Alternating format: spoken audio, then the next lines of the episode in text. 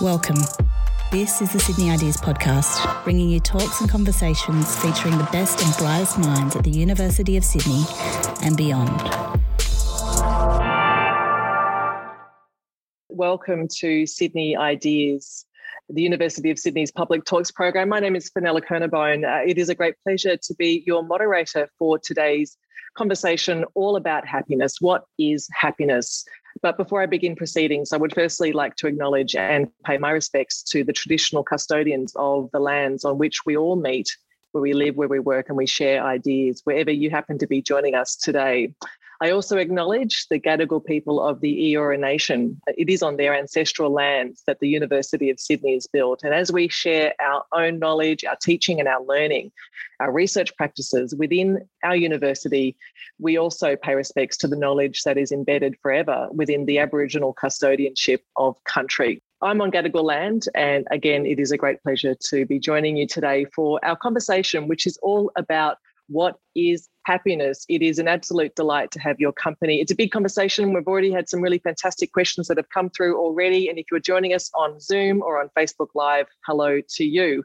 We're going to be talking about what happiness means, how we might find happiness, especially in this time, this current moment, the ongoing pandemic, the lockdowns. I hope you're all doing well. It does feel unrelenting sometimes. I, I look on my Facebook feed or my social media screens and I, I see endless offers of things that promise me that I am going to be happy. Uh, maybe I just need to do this kind of exercise or eat this type of food or get a dog or have some more money or something like that. But will these things make me happy? What is happiness? These are the kinds of questions we're going to be talking about today and, and so much more. Uh, our first guest, of course, is Rebecca De Unamuno. She is an award winning improviser and a stand up comedian. She's a radio host and she is a voiceover artist. She's appeared on many popular TV shows like Just for Laughs, Kath and Kim, and is a regular on ABC Radio. Hello, Rebecca. Good to Hello. see you. Good Hi. to see you. Um, also joining us is Dan Nahum, who is an economist with the Centre for the Future of Work. Hello, Dan. His research interests include industrial transformation, labour markets in low carbon economies, government finances, and inequity and inequality. Hello, Dan. Good to see you too. Welcome.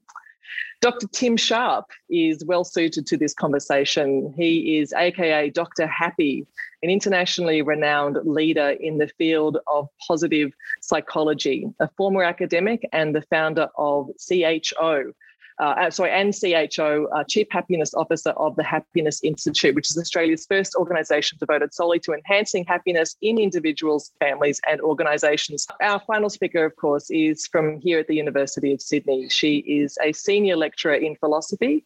She specialises in ethics, free speech, philosophy of well-being and happiness. Uh, is currently working on a book on the philosophy of happiness. And if you have a chance to see or listen to her talk at Raising the Bar, in 2018. That was the inspiration for today's session. Hello, Caroline. Good to see you. Hello, Fenella. Thanks for having me. Today's seminar is called What is Happiness? Uh, our speakers really do know their subject inside out in all the different permutations of what this might mean. So let's begin with the, the topic title um, of our webinar today. It seems a simple question, but perhaps it's one of the most complex, and it is simply what is happiness? So, Caroline, I want to start with you. As a philosopher, what's your perspective? What is happiness? Uh, well, I think happiness is an umbrella term that covers a range of really very different states that are um, much more different than ordinarily uh, acknowledged. So, ranging from a short term transient emotions like joy to um, longer term uh, um, moods like tranquility or contentment, to not feelings at all, but cognitions, you know, belief states like I'm achieving my major life goals, or uh, you know, I, I think I'm getting most of what my what I want, or most of the important things from um, really something that harks back to a, a very, very ancient way of thinking about happiness, philosophically speaking, the idea that happiness is sort of equivalent to leading a good life. And those are really very different ways of thinking about happiness. If you ask an ancient philosopher what happiness is, well, they, they didn't use the word happiness, they used the, the Greek term eudaimonia, but they'd say happiness is a matter of um, leading a certain sort of virtuous existence um, that's constitutive of the good life but if you ask many modern people, you know, if you took a mic out in the street and you ask people what happiness is now, you get much more sort of subjective psychological state answers like uh, happiness is enjoyment or happiness is joy or happiness is something like that, getting what I want, ticking off the checklist of major goals for my life. And that's a quite different, modern, distinctively modern way of thinking about happiness. So there's many different ways to, to consider the question. I mean, briefly, how did you fall into the subject of happiness as a philosopher, Caroline? What's that story? Well, it's an embarrassing. I, I fell into the topic of happiness. I was working on other things, free speech and uh, moral responsibility and things like that.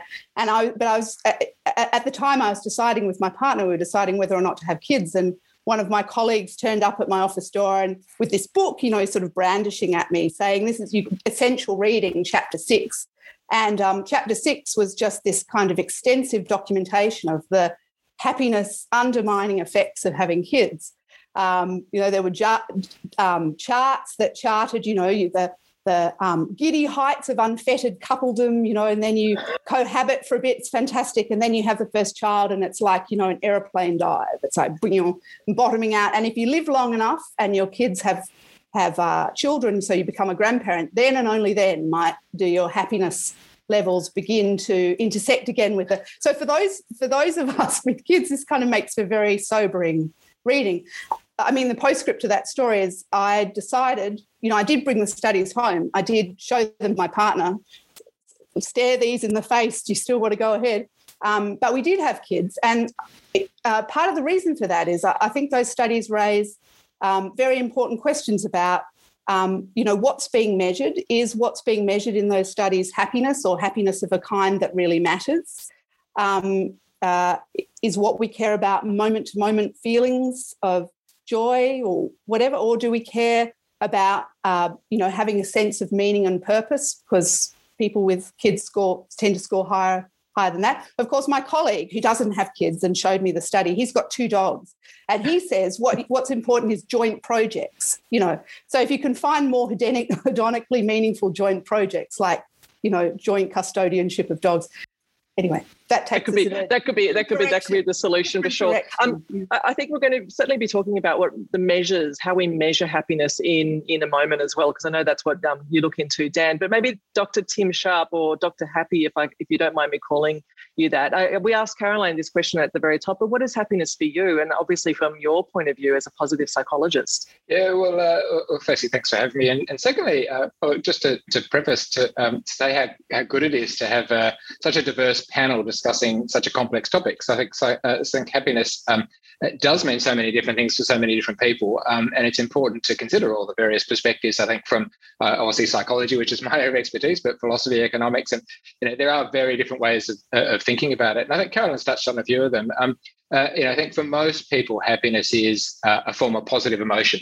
Uh, that's the easiest way to think about it, and so that's something like joy or uh, satisfaction or calm. But uh, but Carolyn's also touched on um, the broader definition, the deeper definition, and really, what, what positive psychologists are mostly interested in is, is not just the positive emo- emotion of feeling good, but um, what, what the uh, philosophers might call living a good life or living a great life, living our best life. And, and although that does involve positive emotions, positive emotions are very important. Uh, it's also about having meaning and purpose. It's also about having a clear direction. It's also about being physically fit and healthy. Um, and it's also, most importantly, about having good quality relationships. I mean, I think too often happiness is just seen as a subjective uh, experience that I experience on my own. But it's really much more than that. One of the strongest findings from the research in all different ways is that uh, happiness is about connection, it's about belonging, it's about good quality relationships. So, you know, if we think about that in the broader sense, again, that's what positive psychologists call thriving or flourishing. Which is, uh, I think, probably in some ways a more important concept than than happiness in and of itself. Okay. Um, Rebecca, listening to this and obviously coming to it from the perspective of someone whose job is to make other people, well, hmm. laugh, mm. or, which is the business of happiness in itself, what's, what's your perspective? How do you see this idea in a different light? It's interesting because uh, the arts, in particular, during these uh, lockdowns, is uh, it, it, seems as though we have kind of lost our identity, who we are in this world, where we had a place before that was um, very set, and you know our job was to make people laugh, but it also meant that we had to book gigs, turn up to gigs, write material, the whole works. And I feel that my level of happiness, if I'm to put it in a personal perspective, and I think having spoken to so many of the performers I have, is that without that sense of who we are being able to be expressed, our level of happiness has diminished. And so I think for me as a performer, and particularly an improv performer where honesty and truth is fundamental, I think living your true self and your true life is for me what provides happiness and it's all about connection too and there's so many other different kind of ways. I love the the term that you talked about having meaning and purpose uh, tim before as well. I mean dan give us give us the perspective from an economist's point of view because uh, uh, you know caroline, caroline brought up the, the concept of measuring happiness before and lots of different countries do do this give us a sense of how we sort of think about happiness as a concept in economics specifically. So, most mainstream economists don't really talk about happiness. They might sometimes use use terms like thriving or well-being. Um, maybe they even use the term happiness, but that's not often what they really mean. Often, what they're talking about is as a concept is utility, which is uh, really about preferences. And uh, it, it's a bit of a leap of, of faith to go from the idea that the choices that you make in transactional situations, and of course, we're economists, so we're often thinking about markets. Uh, the, the, choices that you make are, are, properly representative of your happiness. Uh, you can make choices that don't make you happy or that mo- only make you happy in, in quite specific ways. So I think utility is quite uh, a, a, limited concept uh, in, in certain ways. Um, and, and I think that, uh, that psychology and um, economics uh, probably have um, something to teach each other uh, about uh, how happiness is, is both experienced and also uh, what sorts of things need to be done to promote it. Now, in terms of what needs to be uh, done to promote it, I mean, certainly what economics can do is help uh, governments, policymakers, and so on distribute resources in such a way that um, is optimal for people having the building blocks or the scaffolding that they might need to pursue happiness. Uh, so, so I think that uh, uh, things like access to uh, amenities, healthcare, um, you know, education, all those sorts of things.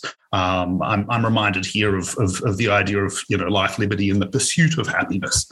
It doesn't actually say happiness. It says you know here are the opportunities to then go and pursue it uh, yourself. And I, I'd echo what Tim said a moment ago about our happiness being deeply enmeshed in the happiness of uh, others around us. And I, I think that um, one of the issues with mainstream economics uh, here is, is that it is uh, methodologically individualistic. So it really looks at uh, what's what's working for for you as as an atomized individual, and it has trouble thinking about uh, how your preferences might actually be um, very much tied in with the preferences of those around you. So, Caroline, what are your thoughts listening to that in terms of the, the preferences of those around us? So how does that play in with the, the, the way you think about it from a philosopher's point of view?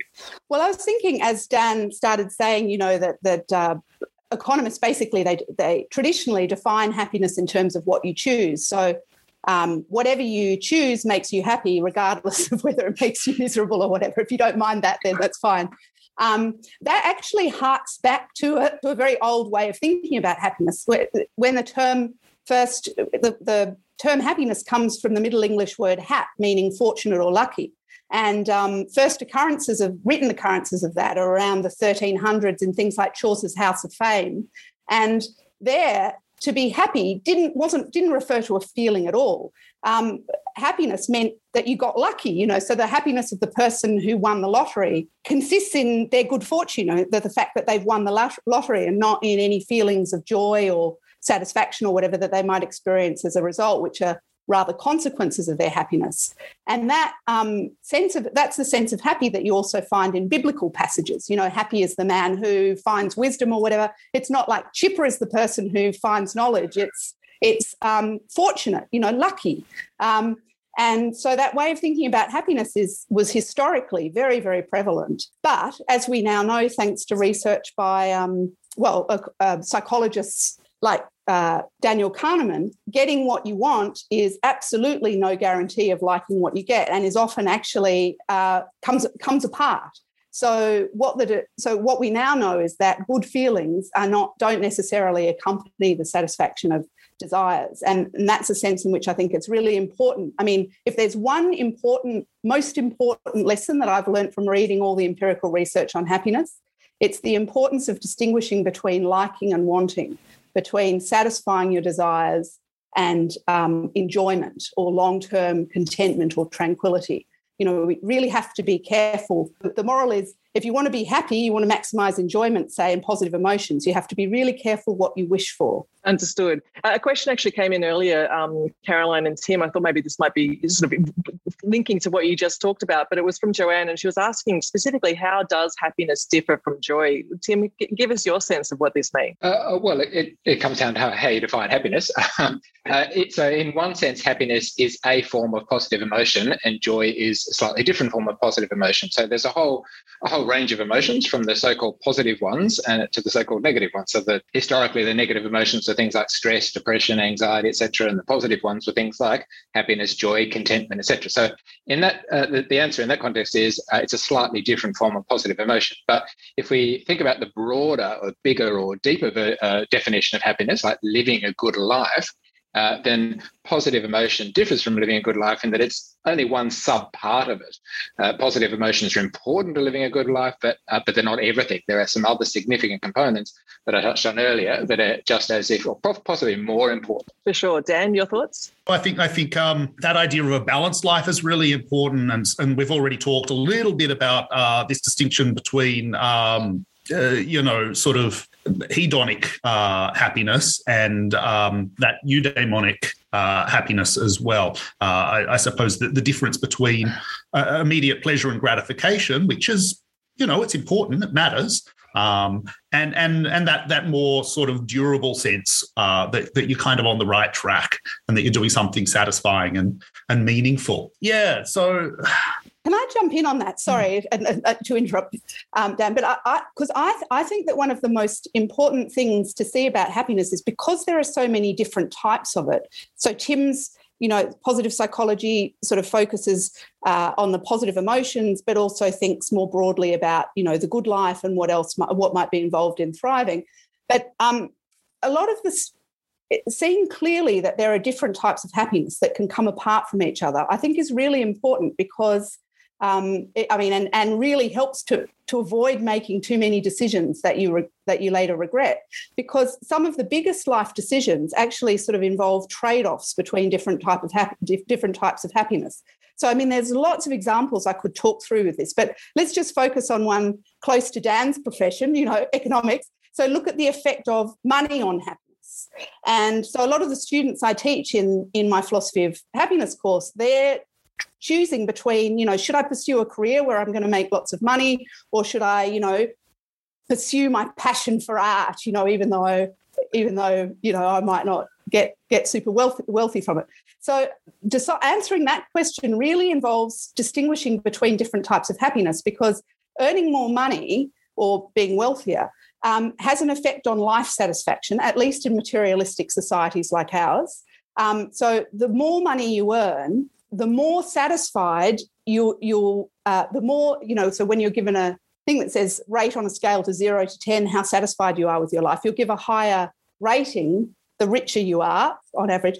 But um, over daniel this is again daniel kahneman's research in over us $75000 or equivalent uh, every extra dollar you earn makes next to no difference to how you feel moment to moment. So if you're thinking about positive emotions you really shouldn't care that much about money so long once you've reached a threshold where you're not anxious about being able to pay the bills. That's really important. It's really important that people have enough money so their lives are not contaminated by financial anxiety.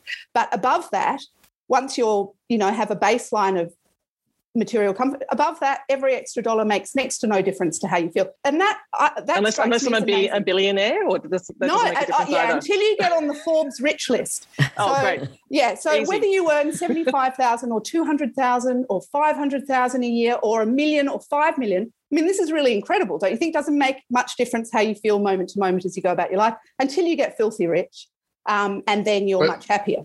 Um, but there's a selection bias there too. You, you might Tim? worry about those findings. Sorry.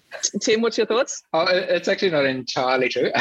um, so that it is true to say that um, uh, money will buy more happiness up until a point, which is what Caroline's saying. So once you get to that point uh, of, you know, and I guess the question is how much is enough? Um, there's a bit of debate about that. But certainly once you uh, get beyond the stage of uh, worrying about paying bills, paying for rent, paying for food, uh, then increasing money doesn't necessarily lead to uh, comparable increases in happiness. It, it, tails off, but more money still does lead to more happiness. Uh, that, that research has been misrepresented a bit, just not nearly as much as people think. And other factors become far, more important, like our physical health and well-being, like our relationships. Uh, but even on the Forbes rich list, there, there's actually a study uh, about a decade or so ago that did look at the, the I think it was the 100 wealthiest people in America, uh, and they had just the same, almost exactly the same proportionally uh, rates of unhappiness, rates of depression as the general population. So even at the mega levels, uh, and it's definitely not a guarantee. But but I think what we need to be careful of here. Um, and this going back to Carolyn's first point is I think a lot of the time there are these false dichotomies created, like you know, money's good or bad uh, pursuing your passions is good or bad. It, it's actually it's actually far more complex than that. So you know whether, your students pursue uh, something that pays more money or pursues their passion, we can actually do both. You know we can earn good money and still live a good life. So again, I think it is important. We, we can. Sort of, Sorry, just to uh, have this dichotomist. No, just to clarify what I was saying. I, I was saying it crucially depends on what kind of happiness you're focusing on. So it's too simplistic to say will I be happier if I earn more money? Yeah. yeah, you have to ask more fine grained questions. What kind of happiness do I care about? As a comedian, you definitely, uh, the more money you're earning, the happier you are, as any artist, I think, uh, is uh, the way it is. Uh, because we don't have regular incomes and we aren't in a routine where we know that safety net is there for us all the time. We're, we're walking on a tightrope without one uh, for the majority. And that's why there is so much uh, angst, anxiety, depression um, in within the arts itself. Uh, Equity, the MEAA, did a survey of its members, of which I participated in uh, a couple of years ago, and the results were frightening. Uh, about the, the level of depression amongst um, artists and the feeling of insecurity, the constant anxiety. And I think the lack of financial security has a, a lot to do with that. And there are no uh, coaching methods that we get given or handed uh, because we're working with different employers every day, different people all the time. So there's no structure in place to look after us uh, to make sure that that's the situation. So that's left up to the individual artist to take care of their own mental health, which is on top of paying the bills, the mortgage, the buying groceries, surviving, and looking after families for those that that do have them. That is that is a lot to take on, and the relief that money provides when you get a good gig or any gig at all um, is, I know personally, alters my happiness level uh, you know, exponentially. So it's, it's all kind of linked. Dan, I would love you to weigh in here because this this is something that, as uh, from the future of work, which is you know your main kind of um, sort of research, the the way that our lives have sort of dramatically shifted for many of us that are that are working from home because of the pandemic, through the lockdown, the homeschooling, all of these types of things are feeding into this this level of what makes us happy a big question so uh, how has the pandemic in your perspective change things in terms of our happiness, if I could be simple about it, or our well-being? Look, I think the first thing to mention about um, what what all of the panelists have just just said right now is that uh, it kind of tells you what the implications of government policy need to be, doesn't it? There's a sweet spot for happiness and, and and if you can get people to a certain level um, uh, you know it, it, it's uh, you know what what economists uh, call you know uh, sort of optimal you know um, so if you distribute wealth in such a way, you can generate the most happiness with a certain amount of, of, of money, if, if you assume that uh, what we're measuring here is, is in fact happiness. But uh, let's uh, let's say for, for a moment that it is, and think about the the government's um, uh, responses initially to COVID nineteen and uh, just just the uh, the huge fiscal injections in terms of uh, doubling uh, JobSeeker overnight uh, and and JobKeeper, and just the the level of financial security that put in place, uh, not just in the face of the pandemic, but for people who don't have financial security in a lot of cases under normal circumstances. And that's not just people who are unemployed, but it's also people who have uh, insecure or precarious work in a lot of cases. I accept that JobKeeper certainly didn't cover all of them, but um, but my general point is that um, that that was an obvious example of policymaking uh, talking to well-being in, I think, a very direct way. Yeah. Now, as to your your question, Fenella, uh, I, I think um, well, there are different groups of people. Um, I, I, think that the the pandemic has affected sections of the workforce different very differently. Um, there are certainly people who are uh, still exposed to uh, the, the, the, virus in their workplaces, uh, but can't work from home because of the nature of their work. Um, and obviously, that would bring with it a certain degree of anxiety.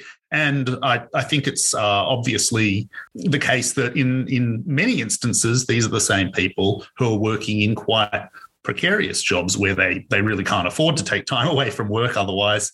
Um, I think they, they would uh, in a lot of instances. We're talking about people who don't get sick leave, uh, for example.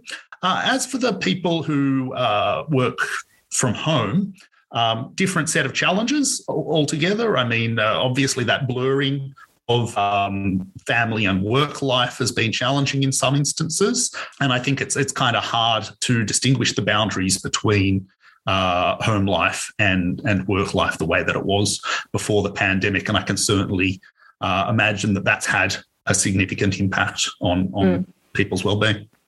Certainly. In fact, we've had some questions that have come through, and, and Tim, I might um, throw some of these uh, to you. Um, Ryan said that his happiness has been hampered by personal responsibilities, leading on from what Dan has just been talking about um, like family, and he can't necessarily separate from this. Are there other ways that he can increase happiness, or we can increase our happiness? Uh, I guess I'll preface this by saying um, it's hard to respond directly to Ryan because I don't know his circumstances, and um, so I'll, I'll, try to answer that in a general sense. But um, I, I, guess going back to the point Carolyn made earlier, which I, I, I wholly agree with, that, that these uh, one of the things we can take from the fact that we've, as we've agreed, there are different definitions, different perspectives of happiness. What what I would uh, one of the ways I would interpret that from a psychological perspective is what it also means is we can choose which definition we want to pursue, or we can choose which type of happiness we want to create.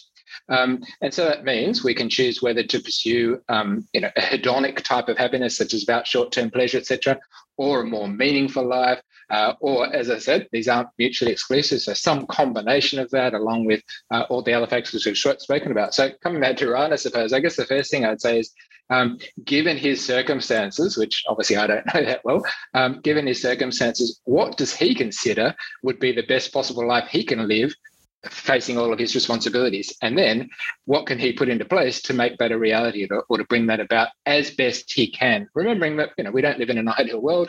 Uh, the world's not perfect. So how can we live with those imperfections uh, as best as possible? Caroline what do you think? Well again i think i think there's there's these different types of happiness. I think that the current circumstances so this is not directed specifically to ryan's question just but just more generally I mean, when objective circumstances are difficult and challenging, um, it may be that there's certain types of happiness that are less readily available than others. Um, and so, I mean, just picking up on Tim's point, it seems right that you that you it's important to sort of think about what type of happiness matters most to you and how you might uh, go about achieving that. It seems to me, living through the pandemic, uh, just watching, I mean, I, am relatively fortunate. I still have a job, at least for now. we'll see how that goes. Um, but and you know, I can work from home, and so I, I, feel I feel thinking about the misfortune of others. I feel incredibly fortunate, um, and that in itself is one technique that positive psychologists, as Tim can tell us about, um, recommend for improving happiness. Thinking, t- being grateful for what you have, and um, appreciating your good fortune. So I, I, do feel feel that. But on the other hand, I sort of think that some people really are doing it much tougher, and for them, uh, I'm not sure that it's a helpful recommendation to try and find chippiness among all the uh, you know, it's like it's not really realistic, a realistic response.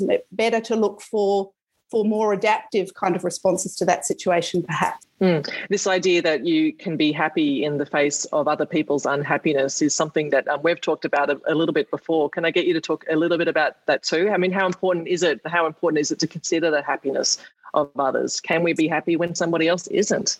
Yeah, well, there's a lot of research. So the, the, the ancients, if you go all the way back to Aristotle, they thought that virtue was not just a, a cause of happiness, understood as some sort of subjective feeling, but actually constitutive of it. I mean, literally, you couldn't be happy unless unless you're a certain sort of person, including you know, including a kind of a kind and compassionate and thoughtful kind of person. So virtue was sort of built into what it was to be happy.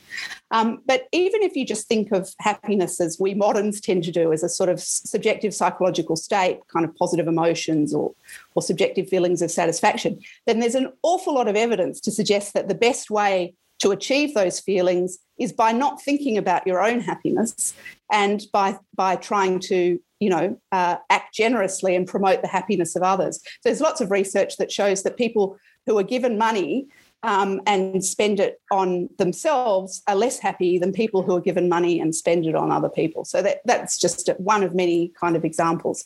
So yeah, I'm I'm uh, I think you know, and th- then um, so that's that's how virtue is a cause of happiness. Uh, but in addition to that, there's also a very long kind of tradition in philosophy that thinks that um, positive emotions have to be connected to the to, to what's really going on in the world for them to be appropriate and desirable um, responses. So if if you're surrounded by people who are suffering, then um, righteous anger, righteous indignation, kind of things like that if they're con- they can be a constructive i mean in some sense they're negative emotions right because they're unpleasant to feel but they might be uh, um, entirely justified and positive and instrumentally very valuable response to what's going on. So I sort of feel like in the conditions of the pandemic, it's right. Maybe we're right to have righteous anger at certain kind of things that are that are going on, and not be just cheerful and chipper, to use your term. I, think, I, think, Caroline's absolutely right. I mean, uh, I, I, the, the, question that I, I think I'd ask um, of, of, of Ryan were we to meet is, uh, you know, what what sorts of social supports are missing? What are the systemic things that aren't going right in terms of the way we organize our society and the way we we organize resources and power uh, that would give you a break? You know, um, and and and I guess especially well, you know, I talked about the, the government's positive response to the pandemic before. You know, those measures have been unbound now or wound back. So. Uh, you know, essentially, there's a pol- policy choice right now, or uh, you know, numerous policy choices working in parallel to make people um, suffer unnecessarily. And I personally, I'm a pretty happy person in my personal life, but I, I there's there's a lot that I'm I'm mad about uh, at that, that, level of power and structures. Um, it's one of the reasons that I, I, I do this work. So you can be happy and unhappy at the same time. So it's it's it's fair enough for me to wake up in the morning feeling deeply optimistic and go for a run, which I know makes me feel happy. But at the same time, I get to the television at 11 o'clock and I shout at the TV. does, does anybody else do this? Yeah. Yes. I mean, and that that is ex- that's what a comedian basically does. Uh, that's that's their job is to to live their life and go through all of the emotions of what's going on in the world around them or their personal relationships, things that may have gone wrong or all the lack of finances. But at the end of the day, when the when you get on stage and the spotlight hits you, your job is to make people laugh. And sometimes it's the the last thing that you yourself wants to do, and that can be really difficult. But we describe it as um, Doctor Footlights or Doctor Theatre. That as soon as you hit a stage, there's something about that that can allow you to forget your day.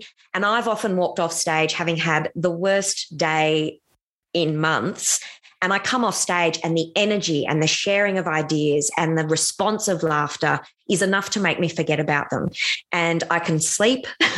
I can go to bed um, happier knowing I made other people laugh, but also that what I'm doing as my job is helping me and coping with a lot of those things that we have to deal with on a daily basis. And, mm. and that's where we get our material from. I mean, we are reflecting back to an audience a lot of the time uh, what they're thinking and feeling as well, but we just happen to have the uh, ability to say it. And so there's a collective, um, there's a group feeling of, of forgetting our troubles. What goes on outside that door now is irrelevant. What's on stage now for the next hour, hour and a half is what's most important. There's something quite magical about that too. And I mm. think that's what people are realizing with uh, the lockdowns that we're suffering and, and since COVID has hit us and the la- just how much we rely on that, be it through music, film, books, whatever it is that that allows you to escape and to forget and to reboot your emotions in a way is is something everyone is turning to yet those who are the ones that create it all are having a hard time doing it at the moment so it's an interesting uh, shift but i think the mm. audience dynamic is something that i um, I really love because you can have one person in that audience that's having a terrible day and is sitting there like this. That's my job is to make that one person laugh. If at the end of the show they've smiled or they unfolded their arms, I feel like there's been some level of connection there that mm. I've had with a complete stranger. And I hope they're happier than they were mm. when they walked in. I, I, love that. Tim, you wanted to talk? Yeah, so I just want to pick up on a few points because I, I, think um, one thing we know from the psychological research, which is often overlooked and sort of doesn't get a lot of attention, although um, uh, it's very important, and particularly in this in the context of this discussion, is that we we can and do feel multiple emotions at the same time. So it's very possible. In fact, we often do feel uh, sad and happy at the same time, anxious and confident at the same time. And I think sometimes we, we forget about that, which means uh, at the moment it's perfectly appropriate. Um, and I think Caroline touched on this earlier, and Dan did, everyone has in different ways, is that uh, given what we're going through at the moment, it's perfectly okay not to be okay. In fact, it's appropriate not to be okay, certainly, or, you know, some of the time. Um, However, uh, going back to the question a few a few minutes ago, uh, what we do know is that if we can foster and develop genuine positive emotions, so um, you know, I'm not talking about slapping on a fake smile, but if we can find a reason to feel good, well, what we do know is that happy people are more generous and more altruistic and more kind and compassionate. So the more, for example, if I can make myself feel better, then I'm more likely to do good for others. And I think, particularly at the moment, you know, that's a really important thing. If, if I get bogged down in misery, I can't, can't help anyone.